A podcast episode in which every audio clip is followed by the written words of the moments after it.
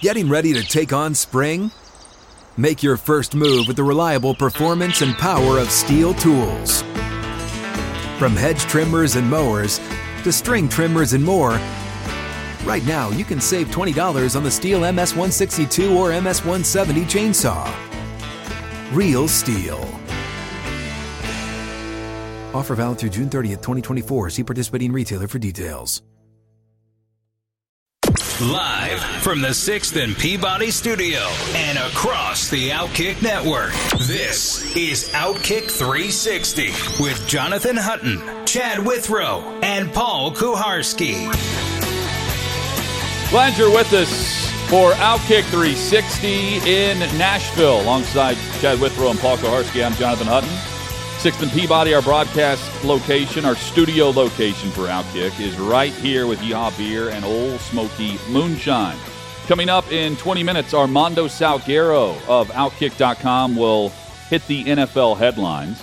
And a bit later, we will discuss the Sweet 16 matchups in depth. We'll give you our picks and why, and briefly look ahead to some of tomorrow's matchups as well. But uh, tonight, Gonzaga and Arkansas tip things off a little bit after 6 o'clock Central, 7 o'clock Eastern, followed by Villanova and Michigan. And then the second half of tonight's matchups Duke and Texas Tech, Arizona and Houston.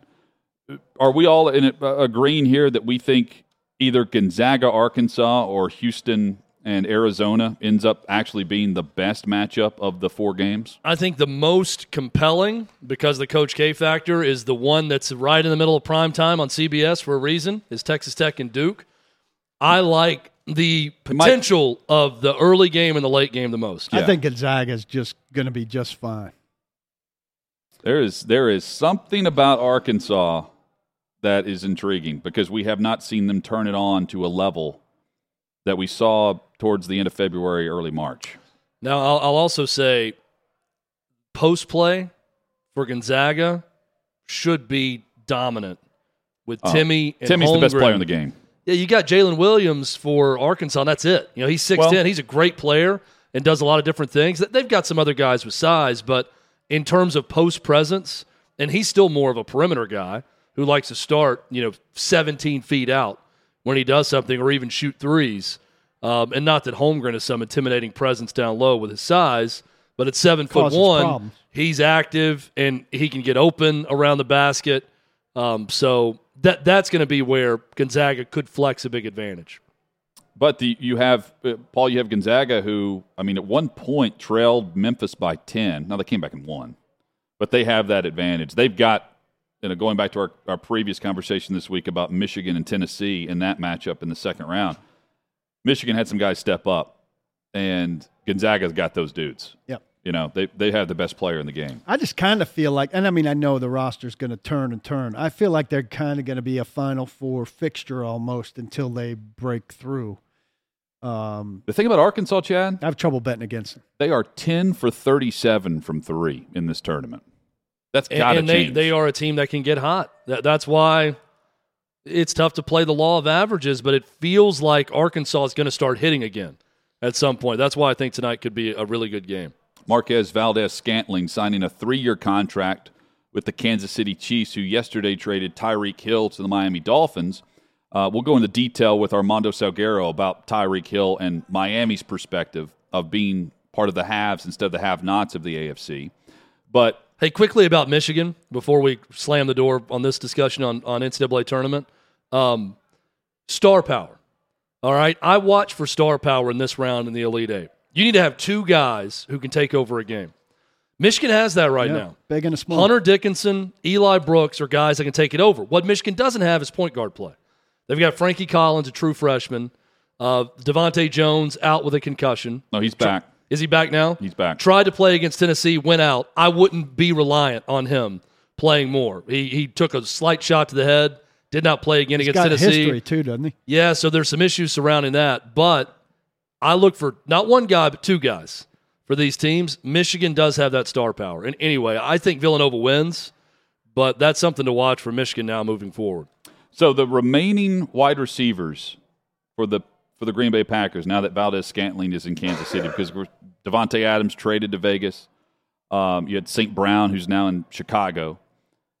Allen Lazard, Randall Cobb, Juwann Winfree, Amari Rodgers, and Malik Taylor are your remaining wideouts Yeah, in they're, Green Bay. They're remaking that group, and they're going to be young, hungry, and under pressure. Uh, stepping in, you know, they're going to get drafted. They're going to talk about their enthusiasm to play for Aaron Rodgers, and for the first time in a long time, Aaron Rodgers is going to. Uh, he wanted him. I mean, we know the, the drafting of Jordan Love wasn't just about the fact that they they drafted his successor, but that they failed to to use a first round pick. They drafted up in the first round and didn't draft him a weapon when they've needed weapons. But I would imagine he's getting two picks in this draft, including the, the first one, going to be a, a, a receiver in a good receiver class. Every class is good receivers now. Um, and he's going to get himself a guy that that that's going to be his feature guy probably. And look, it takes receivers some still a long time. It's a very trying mental thing. But college receivers come into the game increasingly. We've seen plenty of guys come in and do damage right away. You have to bring them in the right way. You have to ask the right things of them. They have to be the right mental makeup guys. Uh, we saw A.J. Brown here come in and do it. Ja'Marr Chase certainly is a different uh, species, if you if you want, who came in and did it. I don't know how many of these guys fit that. These Ohio State guys certainly are capable of coming in and doing that. Um, the USC kid is certainly capable of coming in and doing that. And uh, you know, you got to pick the right one. But the the Green Bay Packers are going to be reliant on a rookie receiver this year. And if one doesn't make a big contribution, they're not going to be the same level of team. Guys, uh, of the quarterback movement, Russell Wilson uh, traded to to Denver, and Matt Ryan now in Indianapolis. If you start to think about the rosters, of course, Denver with the new head coach, and you have a, a roster in Indianapolis that had what seven Pro Bowlers, Yep. and now they add Matt Ryan, former league MVP. Um, Russell Wilson's five years younger than Matt Ryan here, but just for the sake of discussion, this season, going into the off season, which team is in the better shape right now? Uh, let me go first. I think I think virtually everybody out there probably in the chat's screaming Denver. I, I think it's the Colts, and I think it's the Colts for a, a very simple reason. I know the Colts have not had recent success against the Jaguars, but the Colts, if they do what they are supposed to, should have four wins against the Jaguars and the Texans. And the Broncos cannot find four automatic wins in that division by any means the toughest division maybe in the history of the world. Research projects will come out and tell us what that AFC West looks like, but it is absolutely stacked. If you play in the AFC South right now, it is the Titans and the Colts. The Texans are going to suck, and the Jaguars we don't know about. The one other factor I'd throw in is that we don't know about Nathaniel Hackett as a head coach. And look, I, I don't love Frank Reich, but Frank Reich has had some success in the league. He has won some games, and he was part of a Super Bowl winning staff. And now he's got a quarterback who's been MVP and gone to a Super Bowl. So AFC West plays AFC South this year, right? Yep. That's two wins. Two wins, but not four. Not not four, but that's two for the Broncos.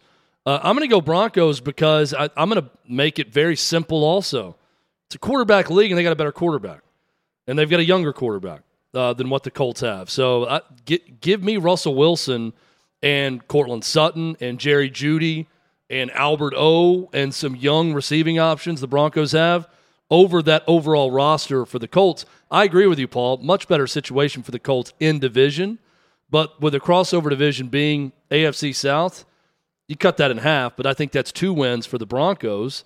And I think they're going to be very competitive with the best in the AFC West now that they have quarterback solved. So I, I think it's very close, and it, it's a great question for that reason, Hutton. But I'm giving a slight edge to the Broncos over I, the Colts. I think it's important to note the you can go three and three in the AFC West and make the playoffs. The Raiders did it last year. The Colts went three and three in the AFC South and missed the playoffs. So maybe if you're just going to compare, yeah, yeah, divisions, and it, the AFC West is considerably better, uh, top to bottom. Let's also keep in mind, But- for whatever reason, the Colts can't beat Jacksonville in Jacksonville. Yeah. It's it's a weird thing, but that's Yeah. not a gimme game for them. I'm for going to whatever put Matt. Ryan down for changing that. I. I think the I, I think the Colts have better personnel, top to bottom, and just looking at their 53. Um, the the first time head coach that does uh, uh, that does matter, for sake of argument here.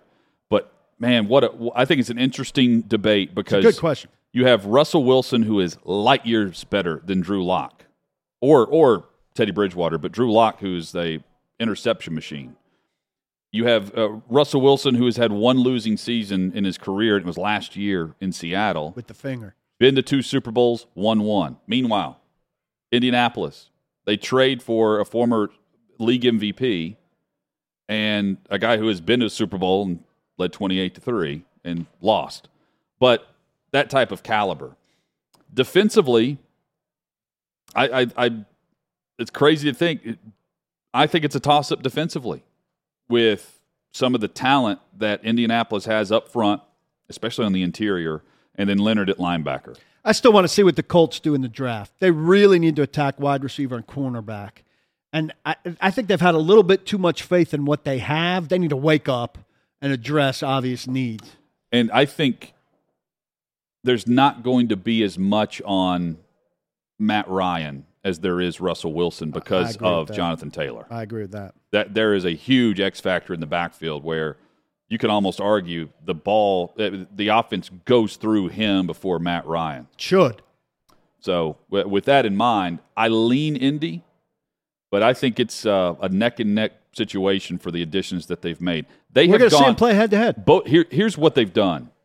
Both organizations have immediately gone from within a span of about a month and a half, and Denver was before this, but uh, Colts after they they lost to Jacksonville, you know, they've been the butt of the joke. They they've immediately they're right back in it as the media darling again, which they were last year and have been for quite some time with Frank Reich and Chris Ballard. And then in Denver, you have a resurgence of oh, all of a sudden the Broncos are a playoff team. Both of these teams, by making the moves they have, you can you can legitimately say they could be in a situation where they get a five seed, or the Colts could win the division. They could be in a situation where they get a five seed or three or a four and host a playoff game. Their regular season game will be at Denver. So, edge to Denver on that. In the old way, we used to look at games last year. Yeah. It didn't really matter where you were playing in terms of uh, of advantage. Uh, you still got a point or two for it, but it usually didn't. It was about even. Uh, and also, the Colts are a more stable organization at, at current Yeah. status. You don't know the the new ownership that's going to come into play in Denver. This isn't a long term question. Though. I'm just looking at it from this offseason going into September and October. But next year. Denver has remained pretty stable No doubt. throughout this. The the one instability has been the quarterback and, and the head coaching situation been a little weird. Fangio was a was not a great hire. Hackett maybe. coming up, Armando Salguero will join us. Um, Chad, column suggestion for you. Dan Wetzel um, has a column about how the NCAA has a referee problem. College basketball has an officiating problem. We didn't get to get into this with Dakich, who's had some things to say. They, Well, they, it's, uh, it, they've got a length of review problem for sure, and a lack of clarity. Not, not really a lack of clarity because they could just review anything under two minutes, and they review everything, and they shouldn't review everything because a player does this with their hand, and they go to the scores I table every say, time. though, I, in this tournament, and I've not watched as much of this tournament because I was on vacation, but some of the tip out of bound reviews to me have required more extensive looks. Like there was one, I can't remember which game it was, where it really did come down to the fifth replay angle to tell that it tipped a guy's thumb and went out of bounds. And they did get it right. I don't like the long reviews, but I do want ultimately them to get it right. And in the instance I'm talking about, they did ultimately get it right. I feel like there's been a disproportionate amount of out of bounds plays that have really been in true question. Not like an obvious, how is it taking you this long to get this right, where there's been a hand in or something, a, a odd tip, and you can't tell if it changes the rotation of the ball or whatever. And I've been more okay in bearing it than I have typically. There was a there was a tough one in the Michigan State Duke game to review that, that I saw. I made the mistake of tuning in to the women's tournament with Tennessee and Belmont the other night, and that was an officiating nightmare in the last two minutes that took about 45 minutes. That game started at six. I don't think it was over till 8:25, and there was no uh, there was no overtime. And they reviewed something for five to seven minutes that was easy. You could have taken one look at it and said, "You caught you." They got it right on the court. I don't know what they were looking into, but the review took way too long late in that game. My, I don't have an issue with the way that they are reviewing right now in the tournament. My issue is how game to game, it's just uh, it's very inconsistent. If you watch the Carolina matchup this past weekend, that was an all-out war. I mean, that was a rock fight where you felt like you're watching a hockey game and you know you can flip channels and go to another game, and you're getting a touch foul as a guy's trying to defend on a full court press uh, in the middle of the first half. You know they're not clearly not trying to foul, just giving aggressive defense, and there's a quick whistle. I, I don't understand the it, you, it's far far different crews game to game.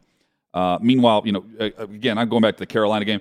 The the Arizona TCU game is another. The, the finish of that, I don't know how there's not a foul as TCU's bringing it up past half court right before overtime, where barely up just half a second on the dunk on the other end would have won the game for Arizona. And how about the hanging on the rim technical? Oh, that was Twitter that was, was terrible. That was awful. That was that. that was That's terrible. awful. Reggie Miller went nuts on that uh, live during the game when it happened, uh, and and rightfully so. That was awful. I think that the officiating is contagious, and what I mean by that is it's contagious amongst the crew.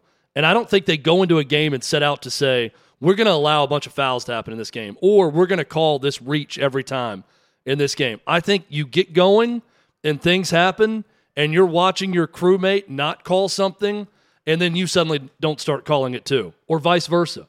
You see your crewmate call something, well, I'm going to call it now also. It's fair game to call that foul. I believe a foul is a foul no matter what. You call what you see. You don't allow your your crewmates or whatever's happening in the game to affect you. And Hutton, you brought up Baylor um, and North Carolina on Saturday. That was one where Baylor, in part, could get back in that game because they were allowed to mug North Carolina in the full court press and take the ball from them and go score. And once that was allowed, both sides were allowed to do it, but it became there's a difference between physicality in a basketball game and mugging someone on the court, and they allowed way too much of that in, Like in that game. Baylor North Carolina game. Yeah, that it wasn't good. There needs to be more consistency. This is an area where if you watch an NBA game, they get it right most of the time. Those officials are far superior uh, to what you see in the college game. There just is. There's just a big difference between the pay, I'm sure, also, but NBA official to college basketball official. And there are some really good college basketball officials, don't get me wrong, but on the whole, when everyone starts watching in tournament time in March, everything comes to light and you see the problems with officiating in college basketball. Let's hope it's not a factor the next four days, though it's hard to anticipate it won't be. Armando Salguero was uh, there for the Tyreek Hill presser uh, with the Dolphins. We will get the latest from Armando at Outkick.com. That's just around the corner. First, though, FanDuel.com is where you should turn for the Sweet 16 matchups both tonight and tomorrow. If you've never signed up before, new users, if you sign up at FanDuel.com slash OK360, your first bet, $5 on any team to win their next game in the NCAA tournament you're going to win $150 if you win, and then you will receive $150 in site credit if you lose. It's a win-win right now for new users. Bet five, get 150 in bonus site credit, guaranteed win or lose or any on any team uh, on their next game in the NCAA tournament. Just go to fanduel.com slash OK360 to sign up. That's fanduel.com slash OK360. You ready? Showtime. On May 3rd, summer starts with The Fall Guy. Let's do it later. Let's drink a spicy margarita. Make some bad decisions. Yes. Audiences are falling in love with the most entertaining film of the year. Fall guy. Fall Guy. Fall guy. That's what the poster said. See Ryan Gosling and Emily Blunt in the movie critics say exists to make you happy. Trying to make it out? Nope. Because I don't either. It's not what I'm into right now. What are you into? Talking. Yeah. The Fall Guy. Only in theaters May 3rd. Rated PG 13. There are some teams going for it in the NFL this offseason. The Miami Dolphins have inserted themselves into the conversation with the moves they've made this offseason on the offensive line and now with Tyreek Hill in the big trade yesterday across the NFL between the Dolphins and the Chiefs. Armando Salguero covers the NFL for Outkick.com and he joins us on Outkick 360. Armando was uh, covering the Tyreek Hill press conference, live tweeting that at Armando Salguero on Twitter. Uh, my, uh, Armando, you know you know the Dolphins well. The addition of Tyreek Hill, they already have Waddle. Is this the fastest offense in the league? It's the fastest offense in the league. Okay. Now, uh, if only they were running a track meet instead of playing football, right? Because to make it effective, you've got to get the fastest offense in the league the most accurate quarterback with some time and the ability to read the defense and process it all and get the ball to the receivers. So obviously, the fastest offense in the league relies a lot on a quarterback that hasn't been all that great so far in Tua Tagovailoa. Give us the the mindset, the mentality of how they're piecing things together in Miami to put things around Tua to where there's no more excuses uh, and, and that would include bringing in Teddy Bridgewater as well, who's in a good position uh, behind Tua right now. Right. So the mentality is general manager Chris Grier goes to team owner Stephen Ross and says, Steve, do you happen to have $267 million laying around that I could use? And Steve Ross looks in his, you know, right front pocket, then digs in front pocket digs out $267 million and they're off and running and giving 157 million of that guaranteed to their free agents this year. And what I would tell you is their philosophy is if we put enough talent on that field around Tua Tagovailoa, especially you know on offense, they've had a couple of defensive uh, additions as well, but especially on offense, we're a team that has had winning seasons the last two years. And so we can be a team that factors now as we go for it in 2022. Is South Florida a buzz about this, or is there is it tinged with some doubt based on the doubts about uh, uh about Tua? Or a third option is it is it a buzz saying, hey, if he doesn't get it done, the Dolphins have two number ones next year and can get themselves in the market for the for the next great quarterback and be in pretty good shape. Yeah, I would go with D, Paul, which is all of the above, because people here have won the offseason championship before. I believe that this is the Dolphins' third offseason championship in seven years or What eight a good years. record. Yeah, and so they are they are awesome in April and March, but fans also recognize that that doesn't always translate in September through January. And so everyone knows that Tyreek Hill is a Pro Bowler. Everyone knows that Terron Armstead from the New England, uh, excuse me, the New Orleans uh, Saints is a great offensive lineman when he's healthy. Everyone knows that Connor Williams very good from the Dallas Cowboys. Everyone knows all this. Chase Edmonds, another addition from the Arizona Cardinals. They're all great now. They've been great in the past. The history for the Dolphins, at least the recent history, is guys who have been great come here and they're not nearly as great. And so, what fans are hoping for is a change in direction on that. And what they need to see is obviously, again, Tua stepping up because he doesn't, he hasn't been impressive his first two years. He would admit as much. And if he isn't this year, this time, they have two first round picks in the 2022, 2023 draft. Armando Salguero with us, Outkick.com, the site. Armando, what did Tyreek Hill have to say uh, about about the move from KC to Miami?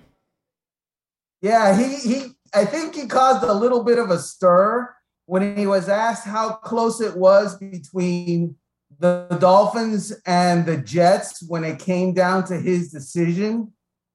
It was portrayed, billed in the mass media as very close between those two teams at the end. And Tyreek Hill basically said, Who? The Jets? I knew all the time I was coming to the Dolphins. And so Jet fans everywhere go running for, you know, a sharp razor to slit their wrists because they weren't in the mix at all, regardless of what they've been told.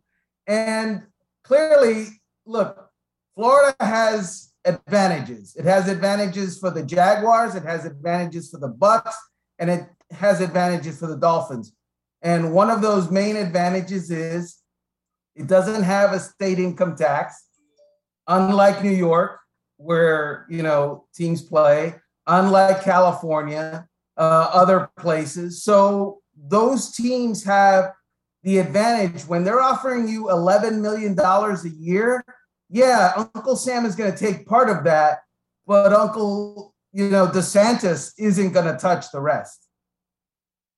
What uh, I'm wondering what you think of the Kansas City side of this. They've uh, added Juju Smith Schuster and now Marquez uh, Valdes Scantling. Uh, Scantling, pretty pretty good duo. Plus, they're in prime draft position now to manipulate things and get themselves who they want. Tyreek Hill, uh, a one of a kind guy, but uh, not utterly irreplaceable. And Kansas City has a has a good drafting team. They didn't have a choice, Paul. This is what happens when you have to pay your otherworldly quarterback half a billion dollars. You you have to make cut corners elsewhere, and making Tyreek Hill the most highly paid wide receiver is the corner that they decided they needed to cut. As a result, they don't have his unique skills, but they got five draft picks in exchange. And now, this year, in this draft coming up next month, they have two first round picks, two second round picks, two third round picks, two fourth round picks. So the Chiefs basically are betting on themselves and their personnel department in an ability to find comparable talent at a much cheaper price. And if they can do it, great. They'll be, you know, relevant again as always in the AFC West. And if they can't, my guess is they're still going to be very relevant in the AFC West because did I mention they have a half billion dollar quarterback playing for them? Armando, I enjoyed your piece up at Outkick about the 12 teams that are going for it uh, this offseason, that's going for the ring. Of those 12 teams, though, is there a clear and obvious pick for you that was furthest away from that ring when they decided to try to go for it this offseason? Is there one or two teams on this list that you look out look at from a roster standpoint and say, well, I admire the effort, but they weren't really that close when they started this process? Well, the Dolphins being one of those, yes, no doubt about. Um, you know, look, going for it based on your actions is one thing. Being a legitimate contender is something else, Chad. And you know, until we see what Tua is with all this talent around him, we really don't know if they're the latter. They're definitely the former because they're spending more money than than is available in the treasury right now uh, they decided not to fill up their gas ca- gas tank, and instead they're going into free agency. And other than that, they they've got that major hole at quarterback. The other teams, they either had a quarterback. You know, Las Vegas thinks it has a quarterback, and so I get it. You know, Davante Adams, great, big upgrade at receiver. Chandler Jones, big upgrade on the edge. So now they're going for it. Buffalo, they were 13 seconds away basically at Kansas City last year. And then their defense went on the field and collapsed. And so Von Miller comes into the picture and he's the closer. He's the guy that has to make it happen the next time they face that situation. I get that. They were there. They were basically there. Even the Cincinnati Bengals, look, they were in the Super Bowl and they were leading in the Super Bowl, I, I, I, recall, with a terrible offensive line. And so what they've done is they've remade their entire offensive line. They've added three free agents, and they're they're looking pretty good to me right now. And and I would challenge anyone to tell me that they can't do it again because they did it last year, giving up nine sacks to the Tennessee Titans and seven more in the Super Bowl. Armando, on the flip side of this, you have teams that have had recent playoff success that didn't make the reach for a Super Bowl move. So, of those teams you listed Patriots, Steelers, Titans, Niners, Cardinals, Seahawks, Ravens does one stick out as a surprise that they haven't done more this offseason? It's not a surprise to me. Might be a surprise to you guys. Uh, but the Tennessee Titans, they have a they have a Super Bowl team minus one position. And the one position is the one that is the hardest to address. And the one position is the hardest to bring to bear against the other elite quarterbacks in the NFC, AFC, and that is with Ryan Tannehill. Ryan is a is a, a solid player, a good player. Uh, we talked about this last December, January, when it was four teams left in the AFC, and the four quarterbacks were Joe Burrow, elite, Josh Allen, elite, Patrick Mahomes, elite, and Ryan Tannehill, not elite. And, you know, obviously outgo the Tennessee Titans. So it's sad that Tennessee hasn't found a way to improve on that, even as, by the way, a division rival. I don't know. I guess you can argue that Matty Ice is is elite or not. He once was. He's very good, and I would take him over Ryan Tannehill. I'm surprised there too by Baltimore. Do you think uh, they obviously draft well consistently and get guys who who fit them? You think they're counting largely on doing that and getting healthy being a, a cure for them? And what do you anticipate in a league stacked with quarterbacks, uh, in a conference stacked with quarterbacks? You think they're just envisioning Lamar Jackson getting healthy and getting right and putting them back in the mix in, in what's become a tough division? Well, no, they tried to sign an edge rusher, uh, Za'Darius Smith. Yep. Um, the Green Bay Packers, and he agreed to a contract. And then he unagreed to a contract. And that is basically what the the you know the Ravens very much need, which is edge pressure, and they they haven't found it to this point. Uh, they thought they had found it in Za'Darius Smith, and obviously they also need Lamar Jackson to be the quarterback that he was last September and two years ago as well. Last year was a I wouldn't say a setback year overall for Lamar Jackson, but it was a disappointment. I think even he would admit that. Where does Baker end up, Armando? My guess is that Baker Mayfield ends up on someone's bench. And I think he is this year's Mitchell Trubisky. I think that is probably what might be best for him because honestly, uh, Mitchell Trubisky, I think, threw eight passes last year, and all of a sudden he's re- rehabilitated. All of a sudden, the Pittsburgh Steelers think he might be good. So I wouldn't doubt that Baker Mayfield goes that route because I guarantee you, if he goes to a team that is quarterback needy and by definition incomplete and struggling, it's going to be a repeat of the Cleveland Browns. He's not going to go to a team that has as good a roster around him as what the Browns did. And yet he struggled with the Browns. If he starts on some other team that is not as talented, I think he's probably going to struggle. So, for that reason, if I were him, I'd be looking for a chance to back up a really great quarterback and rehabilitate myself.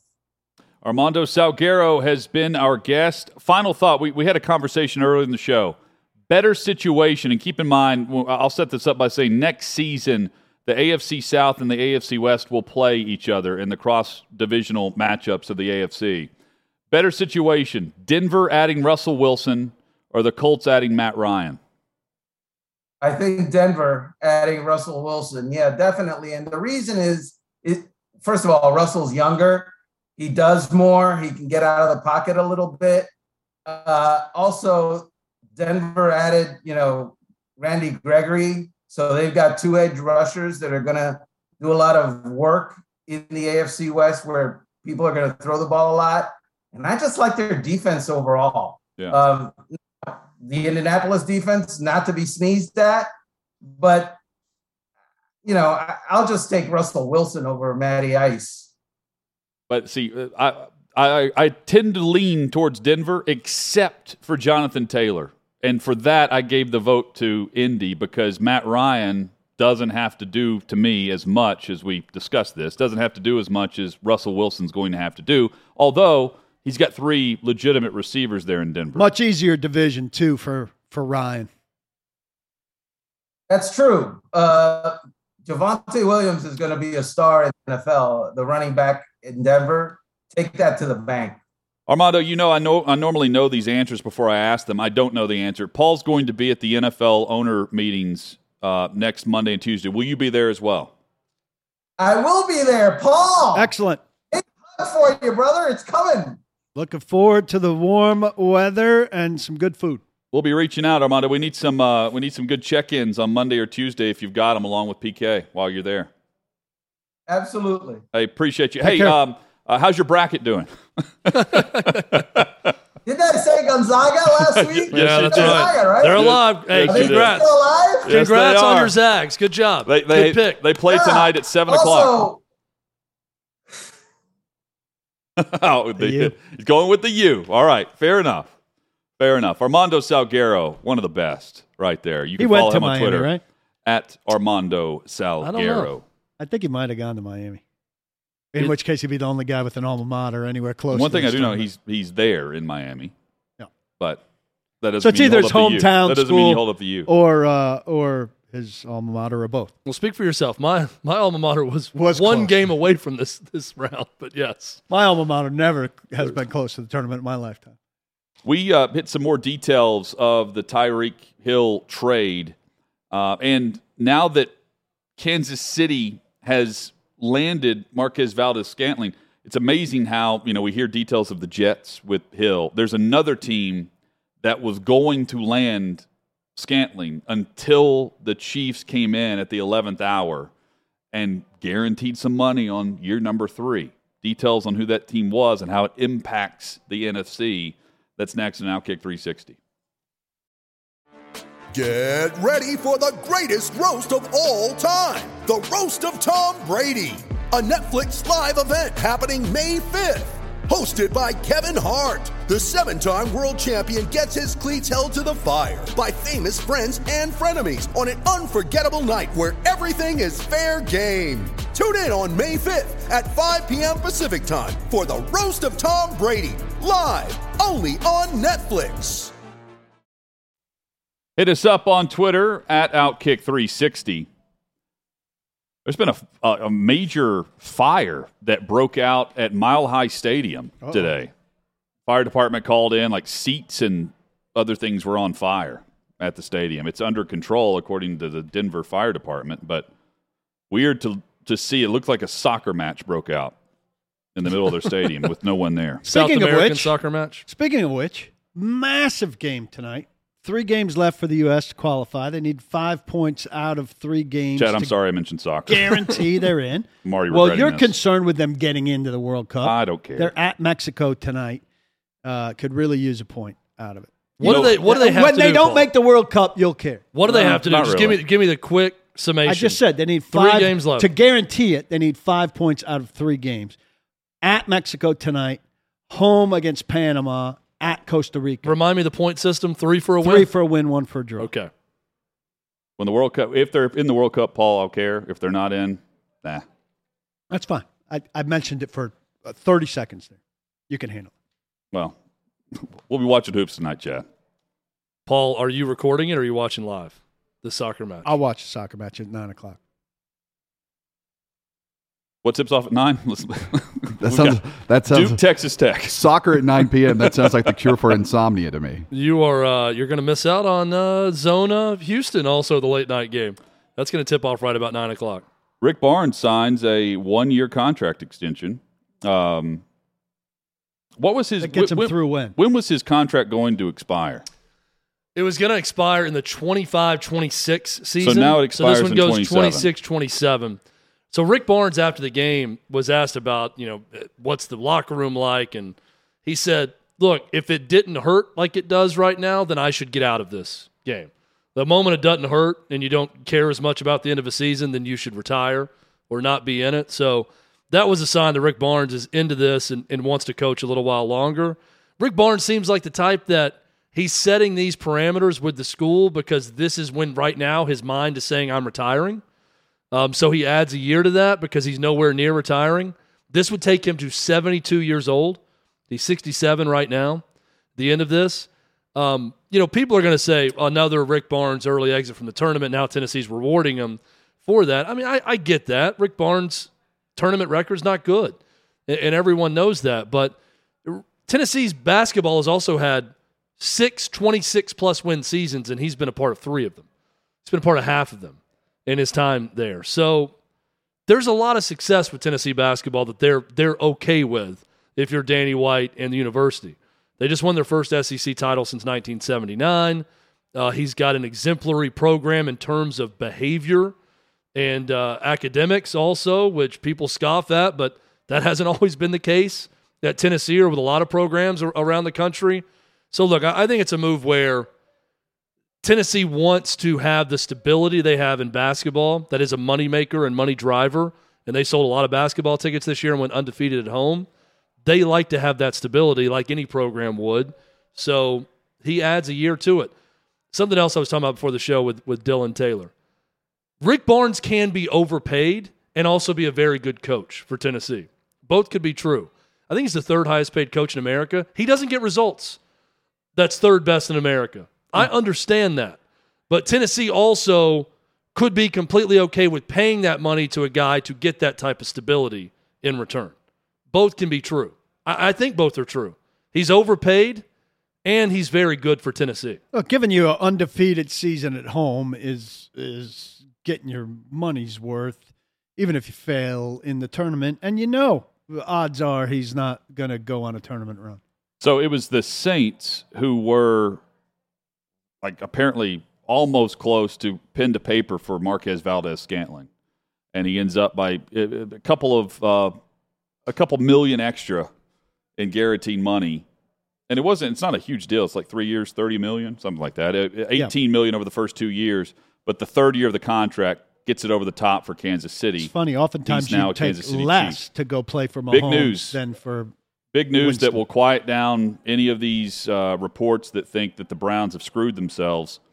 Uh, no indictment from the grand jury that heard the case yesterday. The, The second grand 10. jury that heard the case yesterday uh, against Deshaun Watson. They are not moving forward with criminal charges. This is the second grand jury in less than a week that has uh, decided not to move forward with criminal charges. and this was just one uh, person, a tenth person.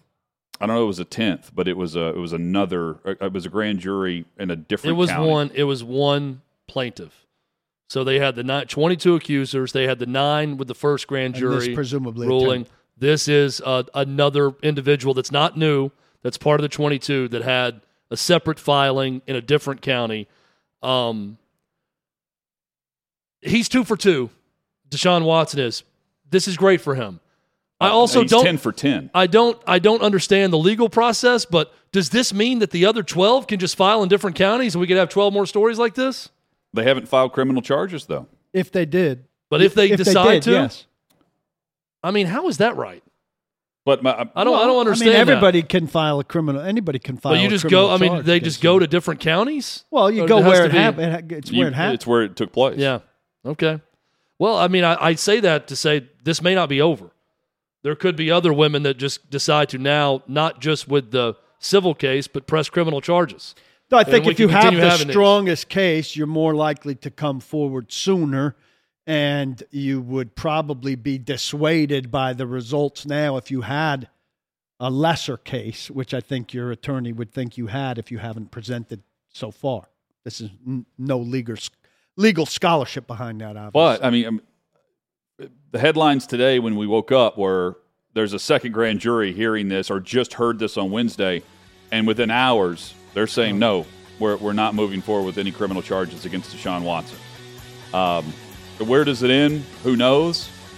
But again, case in point, and the Browns are certainly pressing forward with this. They did last week, and latest that we've heard, he's going to be introduced to the media tomorrow in Cleveland. Headlines when we return, and a big Sweet 16 preview.